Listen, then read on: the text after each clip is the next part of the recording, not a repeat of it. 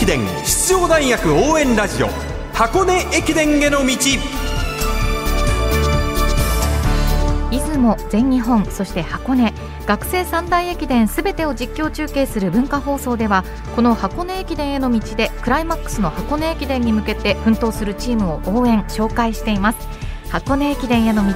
ナビゲーターの柏原隆二さんそして文化放送斉藤和美アナウンサーです。こんばんは。こんばんは。箱根駅伝スタートまで1週間を切りましたね。もうねクリスマスが終わるとすごいなんともふわふわした気持ちになってくるんですよね。ふわふわするんだ。こう緊張感もありつつ早く迎えたい気持ちもありつつなんかこう当日のコンディション大丈夫かなみたいなところのこのなんかモヤモヤっていう感じともやもやそうなんちょっとテンション上がっていく感じとなんかこういろんな感情が入り乱れてくる瞬間。走ったことのある方は、はい。テンションが上がるっていう要素が多少あるんですね。は伝えるだけの側はね、だんだん気が重くなって そうですよね責任重大だぞあっていう。のー僕もこっち側になって4年目ですけども もうはあこう選手情報をどうやって伝えていこうかなっていうのがすごい大事になってきますね。ね、本当ですね。はい、はい今日と明日の2日間は注目のチーム創価大学の特集をお届けしようかと思いますね。創価大学は今シーズン初めて三大駅伝にフル出場箱根は今回で6回目の出場でこれからというチームですが、はい。ここまで出雲6位全日本5位と常連校に引けを取らない成績を収め。集大成の箱根では総合優勝を目標に掲げてますよそうなんね。ですよね。創価大学といえば前々回、はい、第97回大会で往路優勝を果たしまして、はい、袋ではアンカー区間10区20.9キロ栄光のフィニッシュ大手町まであと2キロ少々というところまで先頭を突っ走りましてはい、もう強烈なインパクトを残しましたけれどもね、今シーズンはあの2年前を超える創価大学史上最強チームであることをもう指揮官自らが宣言なさっています。就任初年度から前回まで3年連続でチームにシード権をもたらしている榎木和孝監督の声を今日はお届けしましょう。箱根準優勝2大会前の創価大学と今シーズンのチームとの違いを私斉藤和美が伺いました。そうですね、やっぱり練習の内容を見てましても、まあ、当時やってた練習よりもはるかに高いレベルの練習ができてます。まあ、ひ一つ、まあ、当時のチームと違うのが、試合がほとんど開催されてない、えー状況の中での、えーまあ箱根駅伝チャレンジになりましたので、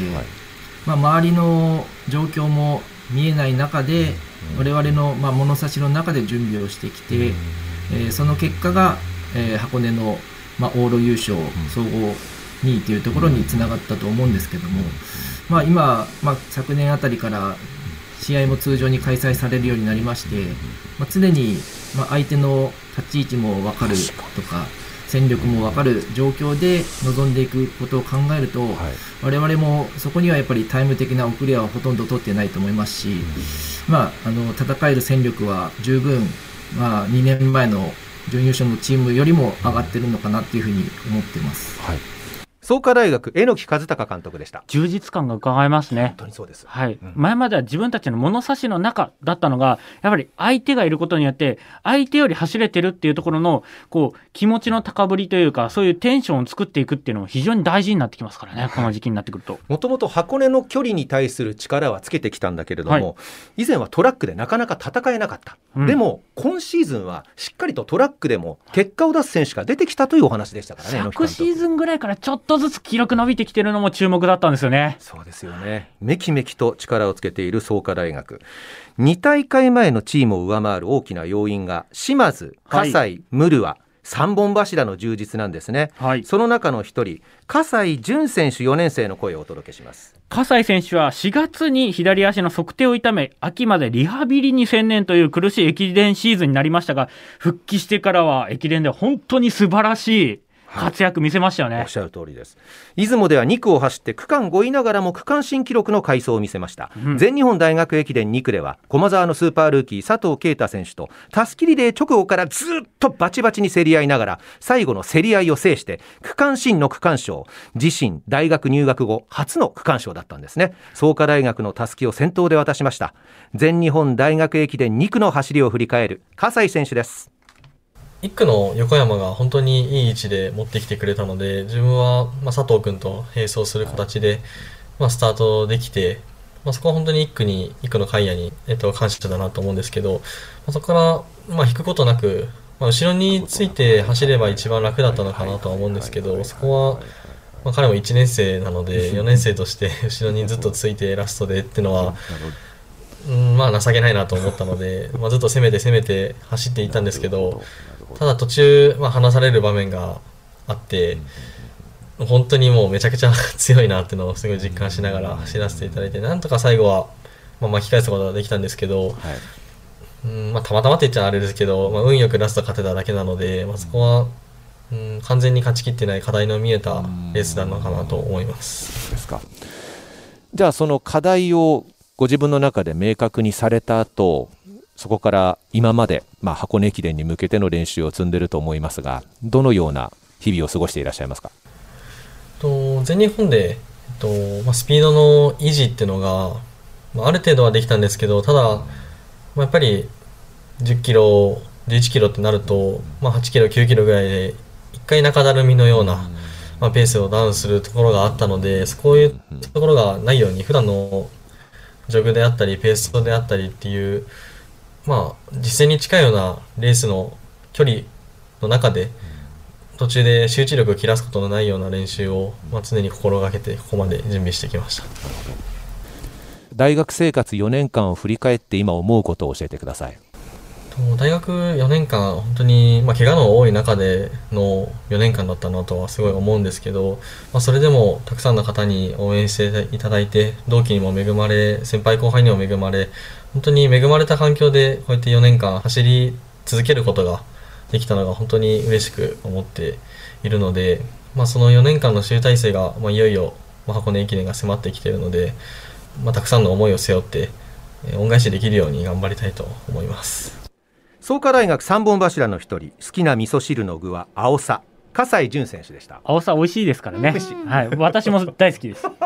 ただ本当にあの春先から測定の怪我もありつつも復帰戦の出雲駅伝で、まあ、しっかりあ出雲じゃない。全日本大学駅伝で本当に区間賞そして負けない負けない走りを見せたっていうのはチームに大きな影響を与えますし、はい、またこうやって精神的な支柱の選手がそういう活躍泥臭いことやるとチームってぐっと引き締まるんですよね。ですよね。実はその左の測定も第2、はい、第3、第4と3連連続で痛めておりまして、はい、完全に今も完治した状態ではないんです、リハビリをしながらうまいこと練習をしているということです。でもそのリハビリと練習がうまくはまってるのが今なんですって、はい、だから箱根に向けて何の不安もないとよかった。選手は話して安心しました。そうですね。最後にもう一度榎木和孝監督です。創価大学総合優勝に向けたレースプランを伺いました、えー、2年前の、まあ、準優勝の時はチャレンジャーっていう方の、まあ、選択肢というか、まあ、前半から、えー、持てる戦力の、まあ、上位5名を、えー、往路につぎ込みましたし、えーまあ、往路優勝というところが、まあ、できるかっていうチャレンジも含めての大会だったんですけども今回目指す箱根駅伝というのは、まあ、総合優勝が最終的な目標ですので往路だけで終わるのではなくてまあ、袋でもしっかりと勝負できるような、えー、最後まで攻める走りをしたいと思ってますので、まあ、袋にもやっぱり柱になる選手が1人置ければいいかなというふうに考えております。創価大学榎木監督でした。3本柱のムルワ、葛西、島津。このうち誰か1人が袋に回る可能性を示唆しました、ね、十分強いですし、まあ、あのエントリー平均の1万メートル10人が28分20 28分28秒52ということでこれ4番目ぐらいのランクなんですよね。本当ですよ本当にスピード感もついてきて非常に楽しみなチームになってきました。ですね創価大学が念願を成就させれば95回大会の東海大学以来史上18校目の箱根駅伝総合優勝校の誕生なんですが実は静岡県島田市でこのインタビューをした時合宿なさっていてオンラインだったんですけどあえて風が強く吹く大井川沿いのコースを選んで走って悪い条件でも対応できる力を毎年養っている。今年もそれをやっているのでもし箱根山中で強い風が吹いたら一気にいくかもしれません過去にありますからね暴風吹いた時が楽しみです。はいナビゲーターの柏原隆二さんと文化放送斉藤和美アナウンサーでした。ありがとうございました。ありがとうございました。ここで箱根駅伝大会主催者からのお願いです。今大会は新型コロナウイルス感染拡大防止の観点から沿道での観戦応援をする際にはマスクを着用し周囲との距離を確保していただくようお願いいたします。また声を出しての応援はお控えくださいますよう合わせてお願いいたします自動車やオートバイ自転車からの応援は危険なだけでなく交通渋滞を招く恐れがありますのでおやめください。皆様を選手を箱根駅伝を守るためにご協力のほどよろしくお願いいたします。箱根駅伝への道明日は創価大学島津選手のインタビューをお届けします。